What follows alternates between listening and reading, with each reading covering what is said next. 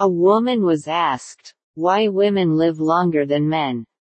The woman said, We buy things at the store with our husband's money, so we are happy. But when they see the expenditure, it causes stress and therefore shortens their life.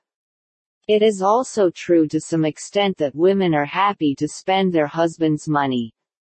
If you spend the same according to the income of the husband, it will be good for him and will also increase his lifespan.